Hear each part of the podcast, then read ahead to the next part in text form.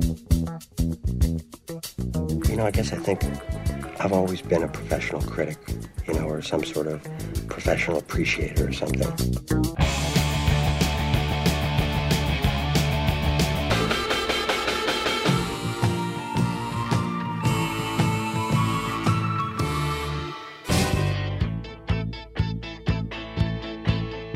This is serious business here, man. Putting on a great show is the most important thing you can do. One great rock show can change the world. Over the last 10 years, one of the most important and growing genres in music has been electronic dance music. It's gone from filling nightclubs to packing stadiums across the world. I'm Greg Kot from the Chicago Tribune. And I'm Jim DeRogatis from WBEZ and Columbia College. Today, electronic dance music goes under the Sound Opinions microscope. And later in the show, Greg and I will review the new album from Garbage. If I was your boyfriend, I'd never let you go. I could take you places you ain't never been before. Baby, take a chance so you'll never ever know. I got money in my hands that I really like to blow. Swipe, swipe, swipe on you. Chilling by the fire while we eating fondue. I don't know about me, but I know about you. So say hello to falsetto in three, two, swipe. Like to be everything you want. That is Justin Bieber, who was the subject of a recent NPR music report on how tickets for his upcoming tour could have possibly sold out so fast. Apparently, the entire tour sold out in a matter of an hour. So NPR looked at one particular venue in order to get a handle on why these tickets sold so fast. They looked at the two Madison Square Garden shows at the end of November, which apparently both of them sold out in a minute, meaning that 20,000 tickets per show went in 30 seconds. That's like a 1,000 tickets a second. How does that happen? They called up Gary Bongiovanni of Pollstar Magazine, a man you and I have both talked to, Jim. He's one of the great objective voices on the concert industry today, probably the leading expert on it. And he said, well, wait a minute. You're talking about 20,000 tickets per show, but the fact of the matter is, most of these tickets were probably not even available to the public on the day of the sale. Most of them had already been spoken for. You've got a credit card presale, you've got a fan club presale, you've got record companies, radio stations, management, all getting a piece of the pie, wanting to withhold tickets so that they can give them out to their fans. So by the time you end up selling to the public, fewer than half of those tickets are actually available. Point to that Taylor Swift show that Billboard did a study on in Nashville at the Sommet Center a year or two ago. 13,330 tickets apparently sold for that show in, in a minute or two, when in actuality only 1,500 tickets were made available to the public once the fan club, the management, the agents, the record labels, the pre-sale from the credit card company, and the fan club pre-sale got a hold of them. So you're not seeing the public actually getting access to these tickets. You're saying the game is rigged. Yes, it is. Bongiovanni also goes on to highlight the secondary ticket market. Jim, you and I have been talking about these scalpers for a number of decades and how they dominate the ticket market. They have become extremely sophisticated in siphoning off the top tickets with these bot programs, these computers that basically allow them to get ahead of the line and get the best tickets for the shows before anybody else has access to them. For the Bieber show, for example, even though it sold out in a minute, more than 2,000 tickets were almost immediately available on secondary ticket sites. Face value for those Bieber tickets, $49.50. You go to these secondary sites and you're paying a minimum of $122, sometimes as high as $4,500 for an individual Bieber ticket. So you're wondering, why can't I get a ticket to my favorite artist's show? That's why.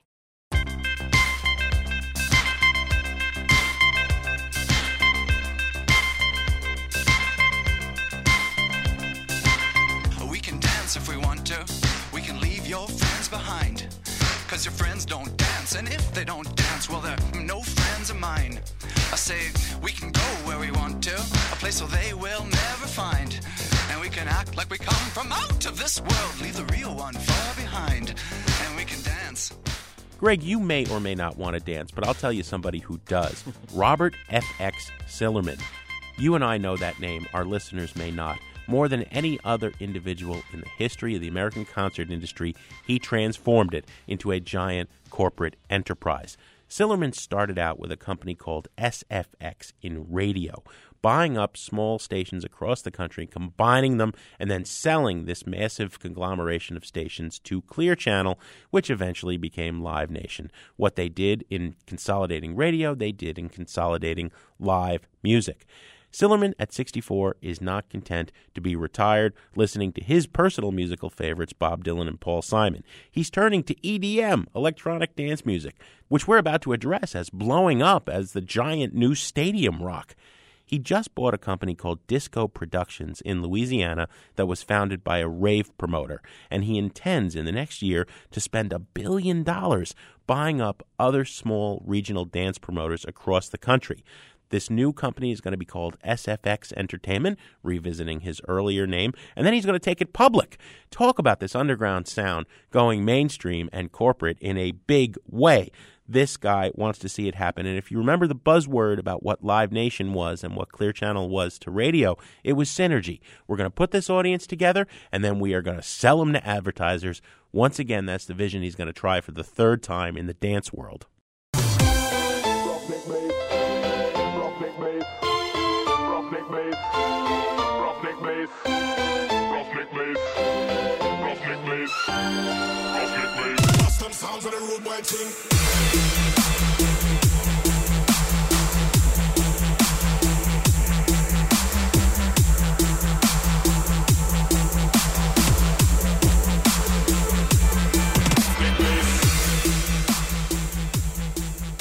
Skrillex, Tiesto, David Guetta, dubstep, drum and bass. If these words and names don't mean anything to you, Sound Opinions is here to help this week. EDM, or electronic dance music, is a genre and a movement that is exploding around the world, especially over the last decade. DJing once was this anonymous thing where somebody hid behind two turntables. Now it is a celebrity phenomenon. Artists like Skrillex and Deadmau5 are heard everywhere, from sports arenas to high school dances, and it can be tough to try to sample such a vast and moving sound. We wanted to take our listeners through an overview of EDM and to do so, we enlisted the help of Philip Sherburne. He's a contributor to Spin Magazine and the writer behind their Control Voltage blog. Philip, welcome to the show.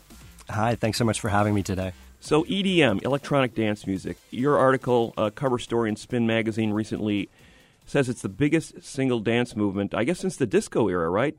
How do you explain why this, of all the dance movements that we've seen in recent decades, this one seems to be the biggest? You know, I was afraid you were going to start with that question. Let's shoot um, big. As to the why of it, you know, I'm I'm still kind of baffled by it every day. I, I've been into dance music, electronic music since the early or mid 1990s, and I think the current uh, explosion sort of snuck up on me. But I think really fundamentally, I think it's about sort of a generational shift.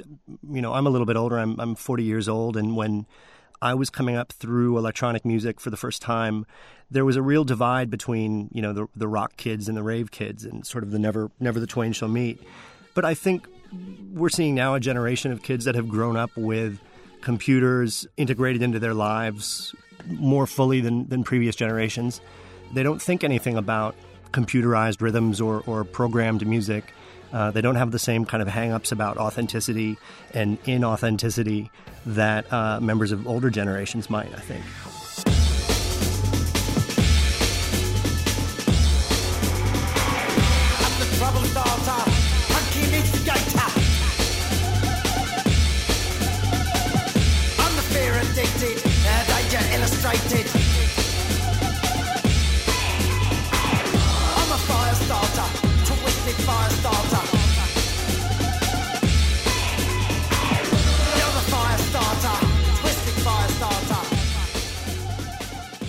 Well, we're basically the same age, Philip, and uh, we, we have seen this before. There was that one strange moment in the mid 90s when the thing that was going to replace grunge was going to be rave music, techno. You know, and there was some success with Fatboy Slim and the Prodigy, as you point out in your article. Of course, Moby selling to the soccer moms of the universe. but it did not become the next big thing. What is different about this wave versus the one 10 or 15 years ago? Well, uh, you know, and I'm, I'm just speculating here, but I, I suspect a lot of it probably has to do with the the rise of the internet. I mean, obviously, we we had the internet in 1997. but we didn't have the same internet models of distribution. I think it's it's just a question of access. Probably it's it's much easier for people to get a hold of music today, types of music that they maybe wouldn't have found in their local mom and pop record store or in the local Best Buy back in 1997. I mean, at the time, obviously you had the Prodigy being released through major labels and distributed fairly widely, but this time kids or people can can do their research on the internet. They can listen to anything. I think there's just a much more extensive infrastructure for the music to spread and for fan communities to grow. I think we're also seeing this music cross over into commercial radio in a big way. Artists like uh, David Guetta are collaborating with these pop performers and having huge hits. I think that's a difference too, as we're starting to see the mainstreaming of this music into commercial radio. Yeah, I agree with you. I mean, even not just David Guetta, but also you know Lady Gaga. She came up, I think, in it was 2009 was the year she broke, and that was the same year as Guetta's "When Love Takes Over." It's complicated. Always is. That's just the way it goes. Feels like I waited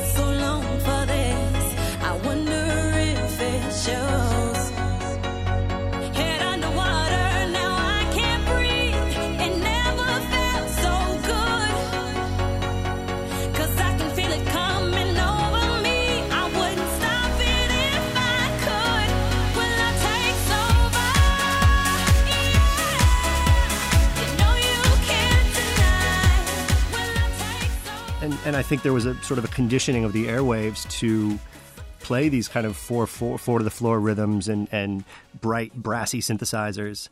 And I think we could even probably look to crunk as to helping pave the way for it as well, because it was sort of crunk that that broke these ravey sounds on the airwaves in the first place. Yeah, you had Lil Jon with Usher. What was that about a decade ago, right? The southern dirty funk style from Atlanta, etc., crossing over with these R- mainstream R&B performers. So you're saying that's that's the roots of this in terms of just getting ears sort of attuned to this type of music. Well, I think you know that's one of the roots of it. I was when I was preparing for this interview, I was kind of making a, a timeline, mapping off the different points, and to me, I really see a continuum that's been building for a long, long time. I mean, you go back to 2006. That was when Daft Punk had their pyramid performance at Coachella, where they came out dressed like robots, and that, and I pointed out in the Spin article, was sort of perfectly timed to catch a rising wave of nostalgia because, of course, that was nine years after their breakthrough record. And so you had people at Coachella who were seeing Daft Punk in part as, as kind of a nostalgia thing. And that in turn generated a whole new wave of popularity for them. You go back further, you have around the year 2000 the whole electroclash phenomenon which was you know fisher spooner Miss Kittin uh, you had LCD Soundsystem's losing my edge and that was to me i think that's a really crucial moment in the breaking down of barriers between a rock scene and the electronic scene i mean that was when it first became cool for the rock kids to be into electronic beats Yeah, I'm losing my edge. I'm losing my edge. The kids are coming up from behind. I'm losing my edge. I'm losing my edge to the kids from France and from London. It's interesting you mentioned that Daft Punk Coachella performance. There's a great line you have in your spin piece, The New Rave Generation, describing a Skrillex show as, quote, Hieronymus Bosch's Garden of Earthly Delights meets the bridge battle from Apocalypse Now. now, Moby always was a performer. He threw himself around the stage like Iggy Pop. But seeing the Aphex Twin, seeing Fatboy Slim, you know, it was a guy in the shadows in front of some some computer machines, right? You know, Skrillex is a performer. It seems like a lot of these new wave EDM artists are really putting on a show. Yeah, they really are. I think I described it in the piece as an audiovisual arms race because you're really seeing everybody trying to outdo everybody else in terms of the complexity of their rig. I mean, you've got Skrillex now has some kind of crazy motion capture video thing. Hmm. Plastikman, aka Richie Hawtin, who was from Canada but kind of came up in the Detroit scene, you know, he was for a long time one of the most sort of minimalist people in techno. He was all about a dark room, a strobe light, and extremely reduced music. And and now he's bringing back his Plastikman project as this massive, immersive audio-visual LED display where he's performing inside of this this kind of light structure. You've got Deadmau5 with a crazy show. I mean, everybody's hiring these designers to do crazier and crazier stage shows. I think that's obviously a part of the music's growing popularity is because people love a show. They they love to be dazzled. Personally, I, I think that sometimes takes away some of what made electronic dance music special in the first place. I know that my prejudices lean towards a dark room and a strobe light and Yeah. an anonymous DJ in the corner. Well, what I thought was magical about the initial 90s rave scene when it crossed over from the UK to the US was there was no star. You know, everyone in the room was a star, everyone was a performer. And in a way that punk started out with no separation between audience and the person on stage, uh, that's how I experienced early raves here in Chicago and in the in the, you know, out in the woods in Wisconsin. I, I, you're absolutely right. I mean, that was really, especially in, in, in North America, I think in Detroit and Chicago, you know, it was it was a sort of a, there was a democratizing force in the nightclub of the, the DJ in the corner. You certainly had in in the '90s a tendency. I mean, the the whole kind of anonymous, faceless techno thing. You know, there was a tendency for the DJs not to be recognizable. The focus was often more on the record label or the scene and the community than it was on the artist as a figurehead, as it were. Hmm. And that has certainly changed, especially with you know somebody like Skrillex, who is incredibly recognizable. You know, now you have blogs. They're like girls that look like Skrillex, just because it, he has such a, a recognizable haircut. Well, it's it's odd because they are becoming celebrities. You've got Skrillex on the cover of, of magazines all across the world. You've got a guy like Afrojack, who's this, this six foot ten inch Dutch DJ who's hanging out with su- supermodels and celebrities, and is almost as famous as the people he's hanging out with. Why have these people become such celebrities and personalities? Is it because record companies are doing a better job of marketing them? I mean, what has changed in, in that world where they, they've gone from these anonymous guys behind the dark turntable, as you said, to these out front personalities? I'm tempted to say that a lot of it does have to do with marketing getting savvier. I would imagine that the major labels are signing artists that they know they can sell kind of as a personality in addition to just being a beat maker. But I, I think, to be honest, that it's a shift that's happened across club culture, even in more quote unquote underground communities. And uh, underground's a term that I'm, I'm leery to use, but I think you look at supposedly non commercial DJs, and there's still this more and more they have personalities, they have logos, they have they're sort of larger than life figures uh, in a way that they didn't used to be. You know, in the underground, that takes kind of the shape of these uh, DJ shaman types who play Ibiza and drive audiences. You know, take them on a wild ride. Generation kick and bass.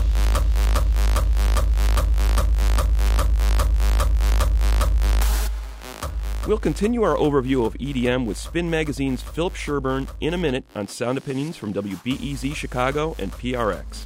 And later in the show, we'll give a buy it, burn it, or trash it rating to the new album from Garbage.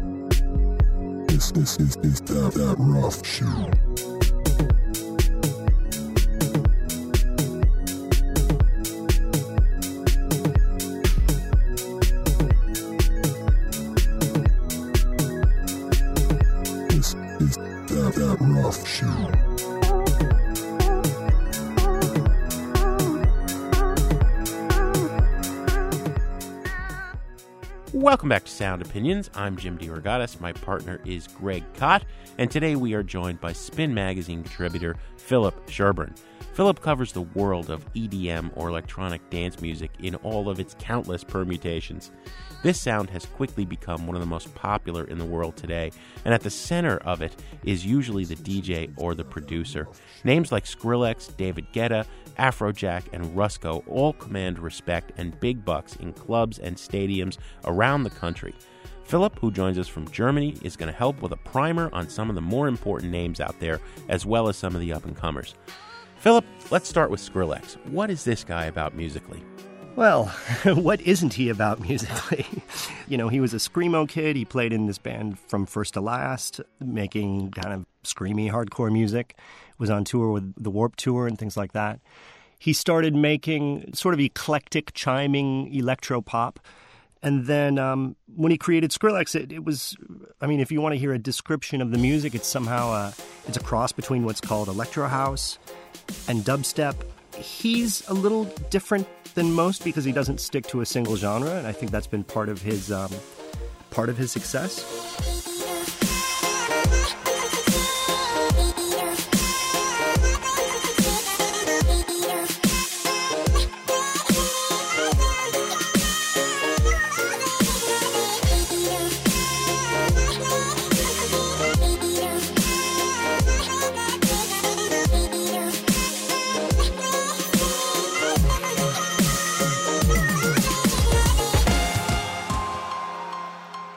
His tempos are all over the map, whereas most dance music subgenres stick to a pretty strict tempo.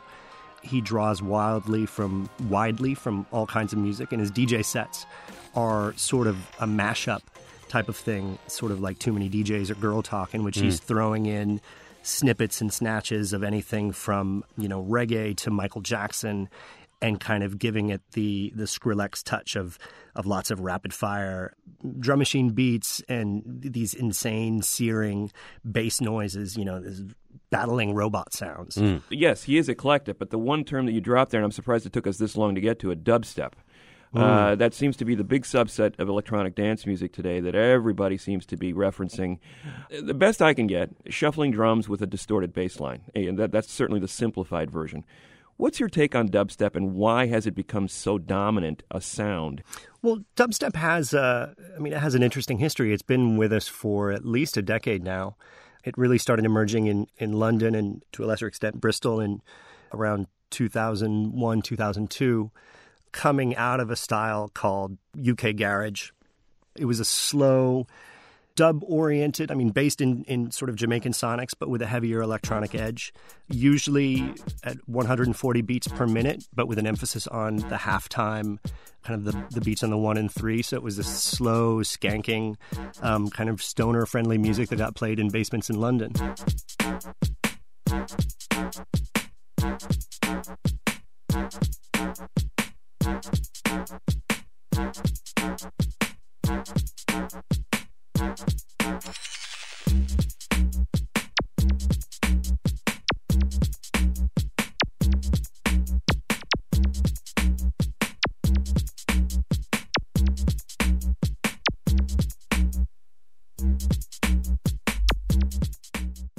As that developed, it took on sort of heavier and heavier overtones, more of a kind of a macho swagger to it, especially with artists like uh, Rusko and Caspa.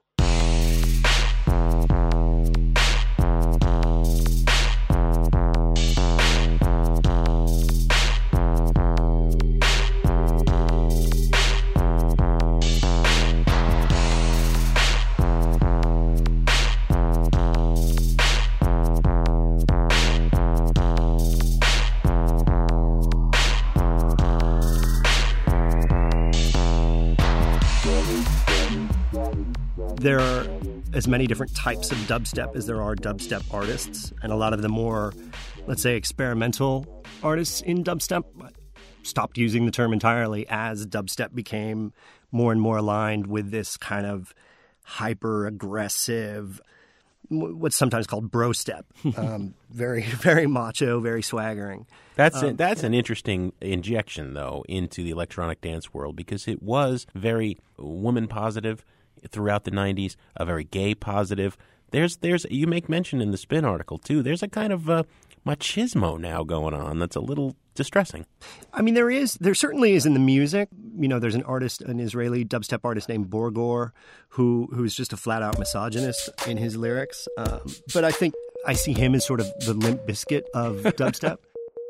Girl, when we in bed, act like a hoe. Yeah, I wanna ride my pony, have myself some rodeo. Buying you lots of diamonds, spending tons of dough.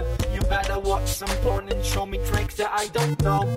Girl, when we in bed, act like a hoe. Wear your sexy lingerie and give me a private show. Yeah, But at the same time, I you know I have to say when I, I went to the Electric Daisy Carnival, which is this massive, massive rave in Las Vegas last summer, and I was really struck by the fact that they were playing the hardest, most disgusting, face melting dubstep at the dubstep tent possible. And yet there were tons of, of women there, girls, young women, tons of guys, and the I didn't see any macho ness. You know, the the girls were were pumping their fists as hard as the guys were. And I didn't think that I was seeing, you know, Woodstock '99 or something. Okay, Philip. Um, before we leave dubstep, who are the big names that you think are going to connect with the American audience, or who is the music industry banking on connecting with the American audience? Well, one of them is is uh, Rusko, who's a, a young British DJ and producer. He put out his first album a couple of years ago on uh, Diplo's Mad Decent label. He's just put out another album this summer. What that record is doing is what I think a lot of dubstep artists are doing is they're they're realizing you can't just do the same 140 BPM rhythm over and over again. People kind of want more, and so his new album is all over the place from sort of vintage uh, jungle and drum and bass vibes to a whole lot of trance, like big brassy, glassy synthesizers and, and wailing divas.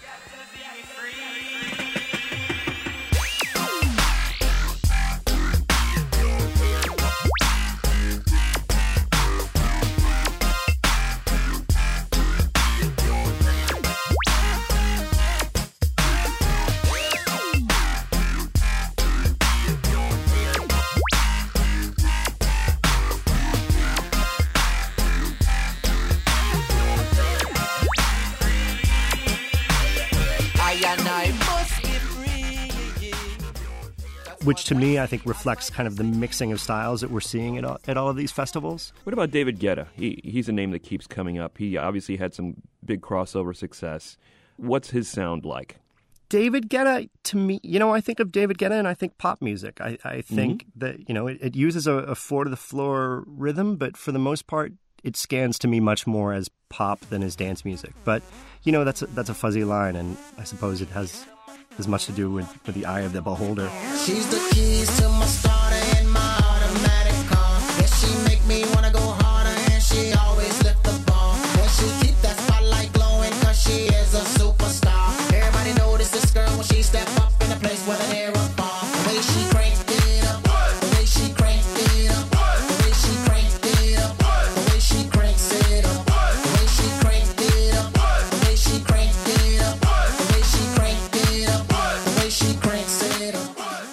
But yeah, he was a he was a popular French DJ and producer throughout the '90s. He had a very successful party in Ibiza.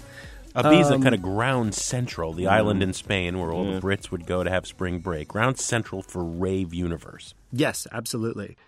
Yeah, and so so David Guetta, you know, he he got his start there, and he he kind of kept working in his style of, let's say, slightly poppy, sophisticated house music. And toward the late 2000s, he had the idea to start hooking up with American hip hop artists and R and B singers, and that was really what um, launched him into the stratosphere.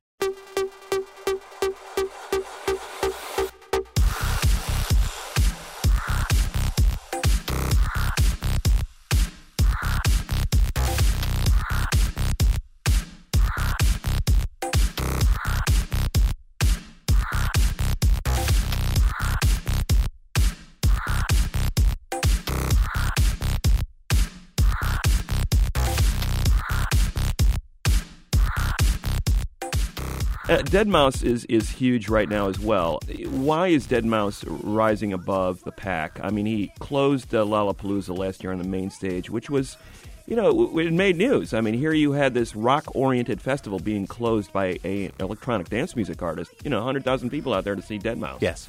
I think Deadmau5. uh, is- Obviously, he has. You know, he wears this uh, gigantic mouse head on stage. It's his trademark, his logo. It's a very smart bit of marketing. He's also he's dedicated. He's obsessive. He's on the forums. He's online. He's uh, you know, he's living as transparently as anybody in contemporary internet time. I, you know, he's he, he's out there, and people connect with that. People see him, and they they see him as being somebody they can relate to. He's a little bit snarky. He says what he thinks. He says what he means, uh, and I think people see that as genuine. You know what I don't understand, Philip? We have the major labels descending. It's one thing to have the new rave culture on the cover of Spin, it's another to have it on the cover of Billboard. And Atlantic Records and Interscope are going into this world in a big way. I don't understand what's in it for any of these artists to get in bed with the old system. I suspect that a lot of it has to do with infrastructure. Again, you know, these days, I, given that selling records is less important for a lot of these people than than getting bookings, DJ or live performance bookings, I suspect that the label they're signed to might actually be less important than the booking agency they're signed to.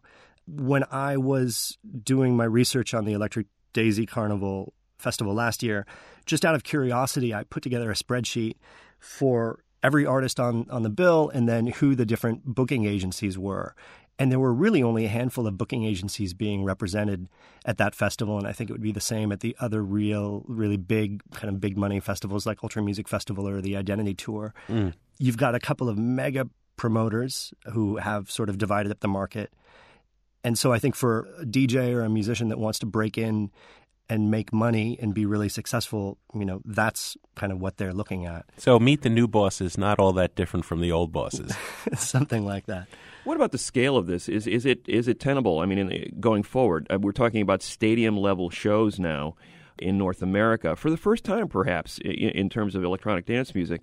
The things that destroyed the rave scenes in Chicago a decade plus ago you know, the idea of all these young people gathering in, gathering in a large place, and you know, drugs were being distributed, and, and there were some incidents with with violence, but mostly just overdosing, where, where they were poorly managed events. And now the mainstreaming of this apparently has allowed this to become a little bit better managed, and allowing it to become basically the new stadium rock.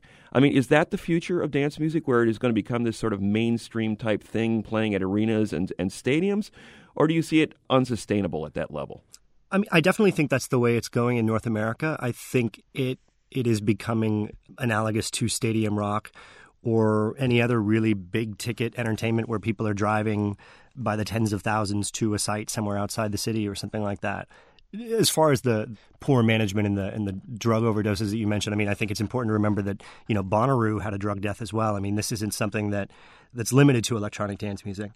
But I do think that the way electronic dance music is developing in North America is very different than the way it has developed in Europe and across the rest of the world. North America doesn't really have a nightclub infrastructure. Here in Europe, I live in Berlin, and every city has many nightclubs. I mean, even small cities, and a, and a DJ can make a living, you know, touring from town to town, playing in small cities in Spain you or I maybe have never heard of. The nightclubs are open until four or six or eight in the morning, or sometimes they're open all weekend long, as they are here in Berlin. And there are people can kind of conditioned to this. I mean, it's just part of part of life is is going out to a nightclub. The states doesn't really have that. We're a we're a much bigger country. It makes it harder to tour. You're not going to do a bus tour as a DJ generally.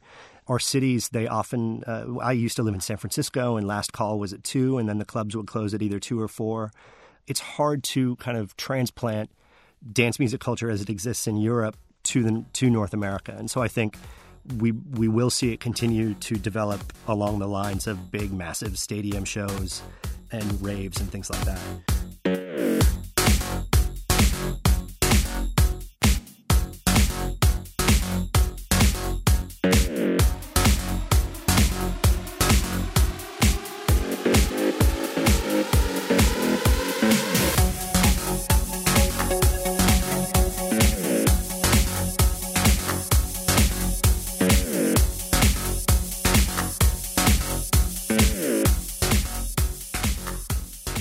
Philip, are there any other artists we should be talking about in regard to E- EDM? Uh, Tiesto, I know, came up early on, and he's obviously a, a huge name in this.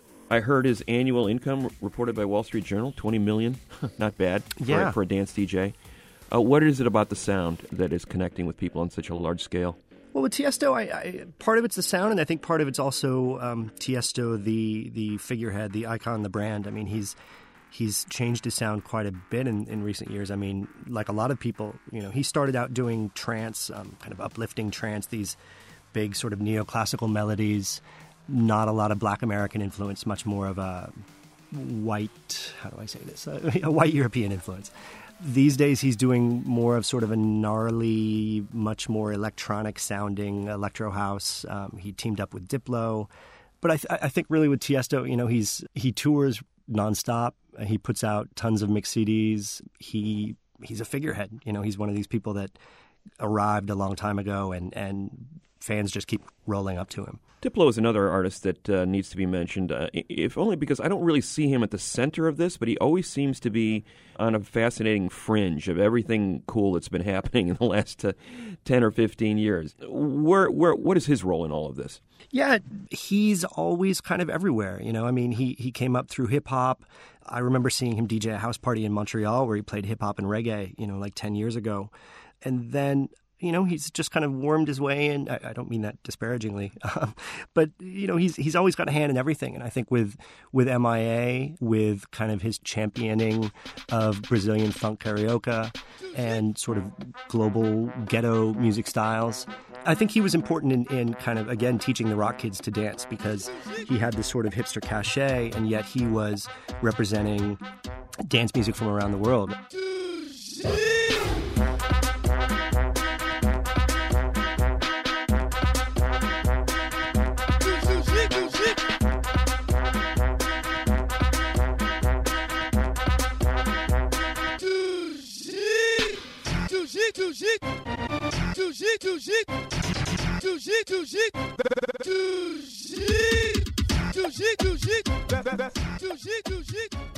Well, Philip, we've been talking a lot about the big names. Who are some of the up and comers that you're most excited about as a critic?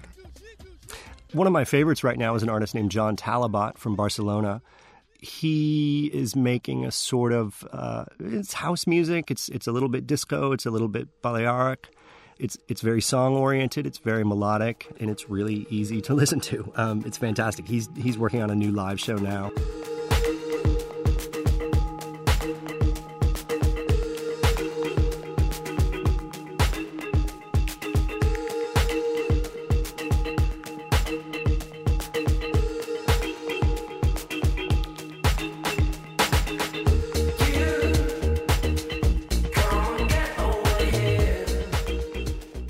Last year I was I mean this is old news. I was I was super interested in SBTRKT. Uh, I'm a big fan of him. I, I see him as somebody who's taking kind of dubstep like musics and orienting it in a different direction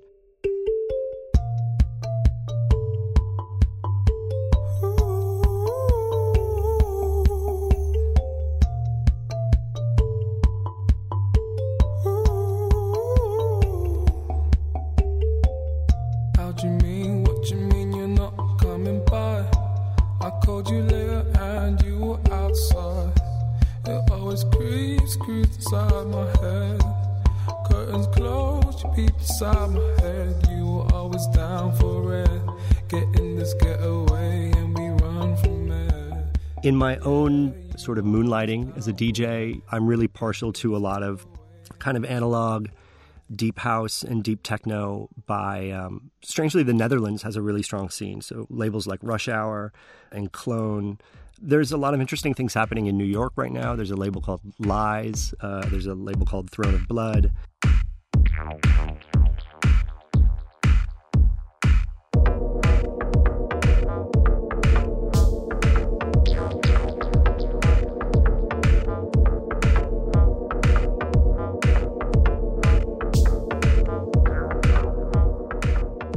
Four Tet and Caribou, just to throw out a couple other names. I mean, they've been doing, you know, for, they both came up, uh, interestingly, sort of in the electronica boom of, you know, the late 90s, early 2000s, headphone music, I guess you could call it. And in the last couple years, both of them have really sort of re-emerged as really canny dance music producers, um, bringing together elements of African music, elements of classic house and disco, with some sort of oddball pop, and putting it all together, both as DJs and as producers. And I think they're doing some really exciting work.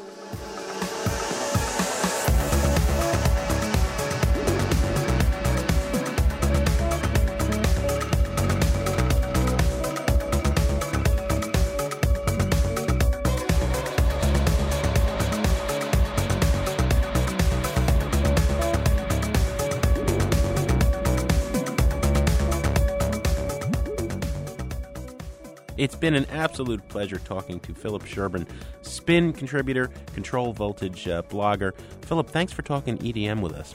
Thank you both. It's been a lot of fun.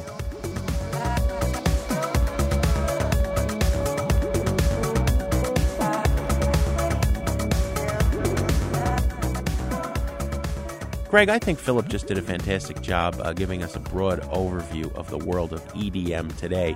But I don't know about you. I'm having serious deja vu.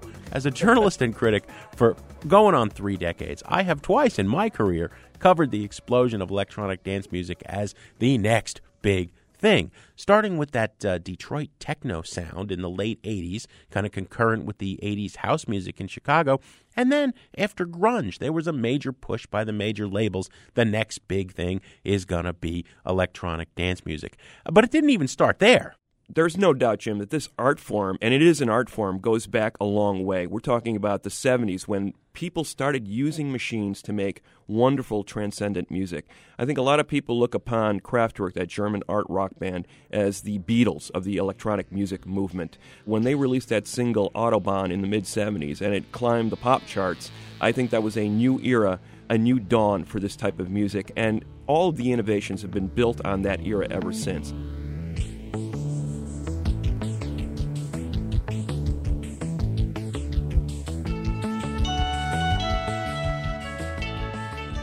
People like Brian Eno experimenting with synthesizers and keyboards, Roxy Music, David Bowie, but also the disco era. We just did a show highlighting the innovations of people like Giorgio Moroder and Donna Summer, making records entirely out of the human voice and machines, those synthesizers and keyboards creating this entrancing music. Detroit techno, Chicago house music, building on those innovations in the early 80s. That was picked up on the DJs in Europe in the late 80s, that island of Ibiza in the Mediterranean, turning into the rave capital of the world. Rave spread like wildfire across Europe. And suddenly, this music that had begun in the underground dance clubs in Detroit and Chicago had become a European phenomenon that really has not abated ever since. I mean, it's going strong to this day. We had another wave of it in the late 90s, as you mentioned. You know, we kept hearing those buzzwords. The computer is going to replace the guitar as the Yeah. main instrument in music. It didn't happen, but for a brief time there, remember that UK electronic band, The Prodigy, had a number one album in the United States in 1997. You had major hits from people like the Chemical Brothers, Fatboy Slim, and Moby. Then it got driven underground again. The associations with the ecstasy and the drug culture got a lot of people scared of these raves, and, and suddenly it became this outlaw art form that couldn't get a permit to put on a show in big cities like Chicago and was driven underground. But it has reemerged yet again in recent years. More reputable promoters, larger stadium shows, more production values, huge artists. It's at an unrivaled level of popularity 40 years after it began. Now, Greg, some people think that it's really all about the gathering, the dancing, and the drugs, and that this electronic dance music, making music with machines, is not really an art form. I would say listen to the best artists that this genre has ever produced, and they rank with any musician you could name. That having been said, with the exception of Bassnectar, I'm not really seeing anybody in the current explosion of EDM who is equaling the insane invention and innovation of a lot of those 90s artists. I'm thinking of the Aphex Twin, Orbital, and the Orb. Those musicians, live and on record, were truly breaking new ground. Maybe the new EDM generation will eventually match that. We'll just have to keep listening.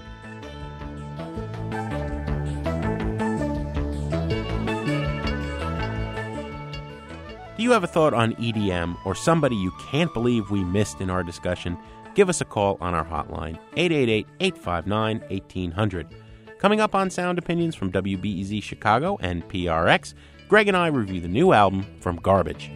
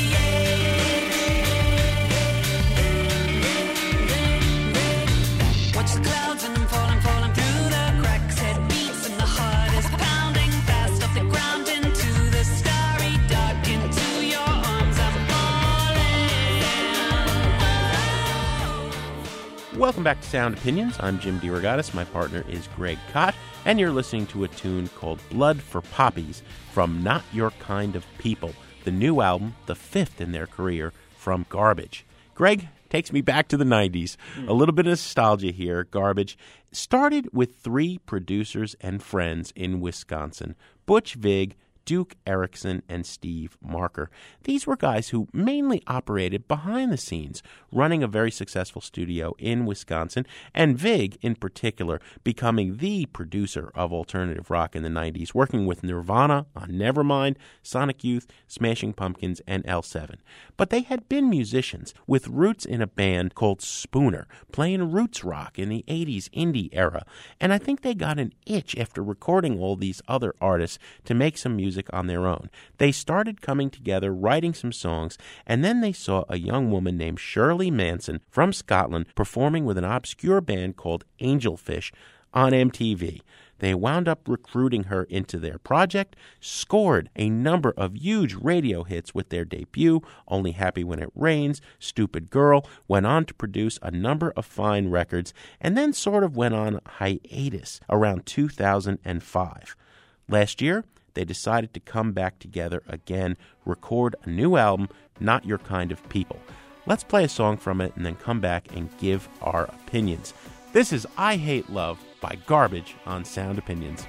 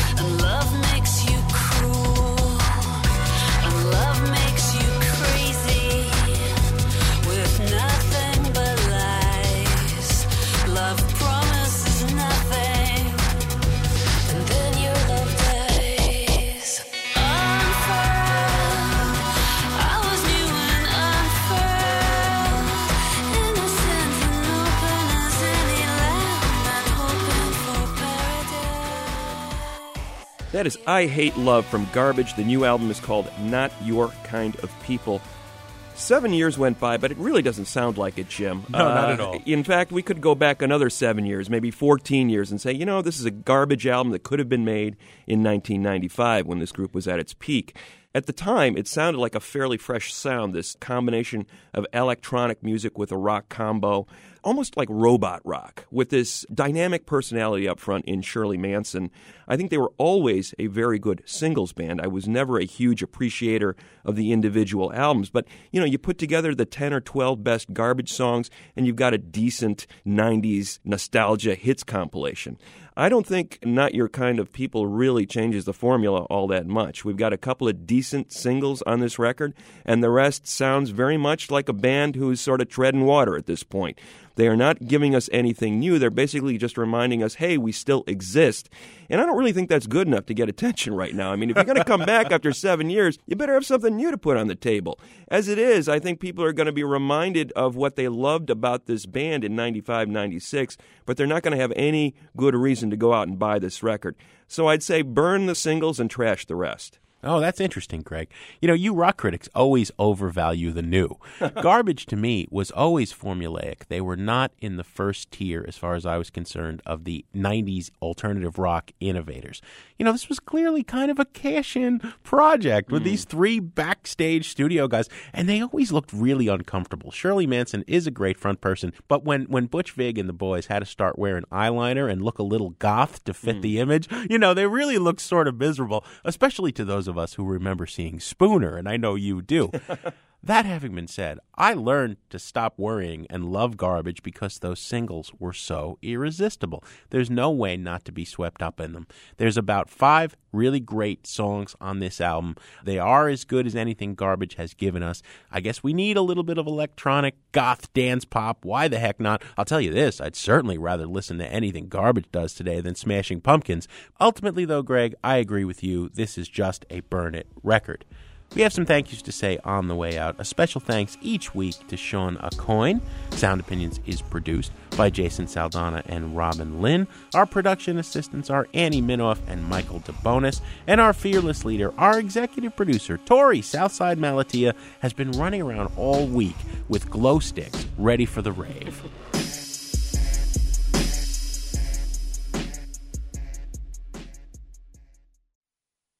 I was sleeping gently, napping when I heard the phone. Who is on the other end talking? Am I even home? Did you see what she did to him? Did you hear what they said? Just a New York conversation rattling in my head. On Sound Opinions, everyone's a critic. So now it's time to hear what you have to say. New messages. Hi, this is Chris from Brooklyn. Just calling to thank you for the disco show and all the great records from Philly Soul to Shame, Shame, Shame to Chic. This is especially important coming from a program that calls itself a rock and roll talk show. You know, it shouldn't be controversial in 2012 that disco is part of and draws from and contributes to rock and roll.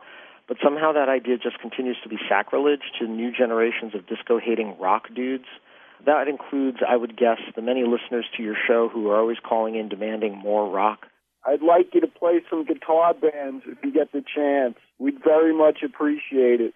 The other gang that needs schooling is the Rock and Roll Hall of Fame, who somehow just saw fit to let a legend like Donna Summer pass away without giving her her due. Just want to say, Nile Rodgers of Chic is a legend too, and he's been in and out of hospitals the last decade. Just saying. Peace.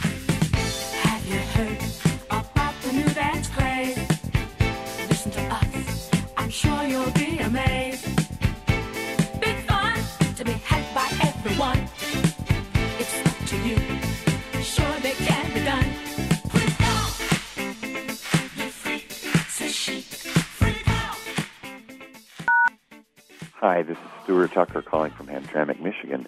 About uh, sampling the folk recordings, should contemporary musicians do that? I'd rather have them listen to them, be aware of the sounds that they hear, the way the musicians sang and played, and, and let that affect their own development.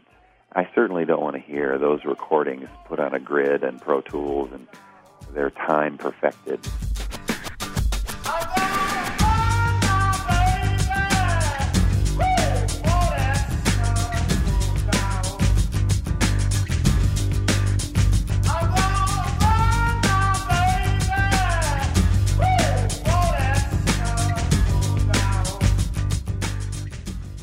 Of this cut and paste.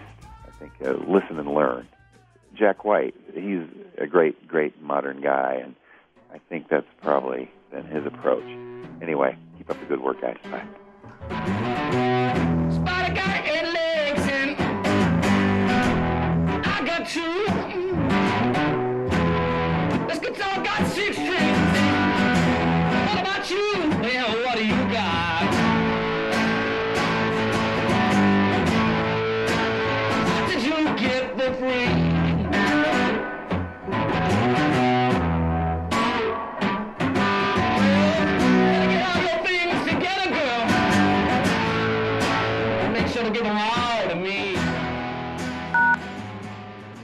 Hi, yeah, my name is Kate, and I'm from Chicago. I'm calling to thank you for turning me on to the Screaming Females. It was utterly fantastic. I am 62 years old. I am a classical music fan only because when I listen to classical music, it's always, always done well. These kids, they don't know what a circle of fifths is. Who cares? They know music. You don't know how delighted I am to have heard really good musicianship on your show.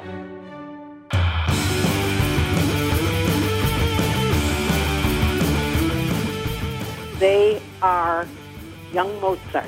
Thank you. Bye. Don't let so I won't be forgotten.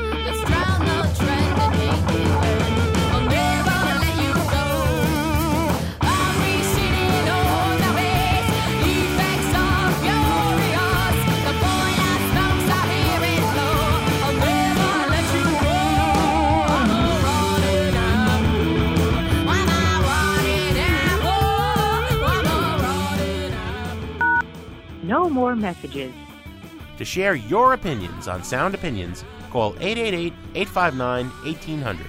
We'll be back next week on Sound Opinions from WBEZ Chicago and distributed by PRX.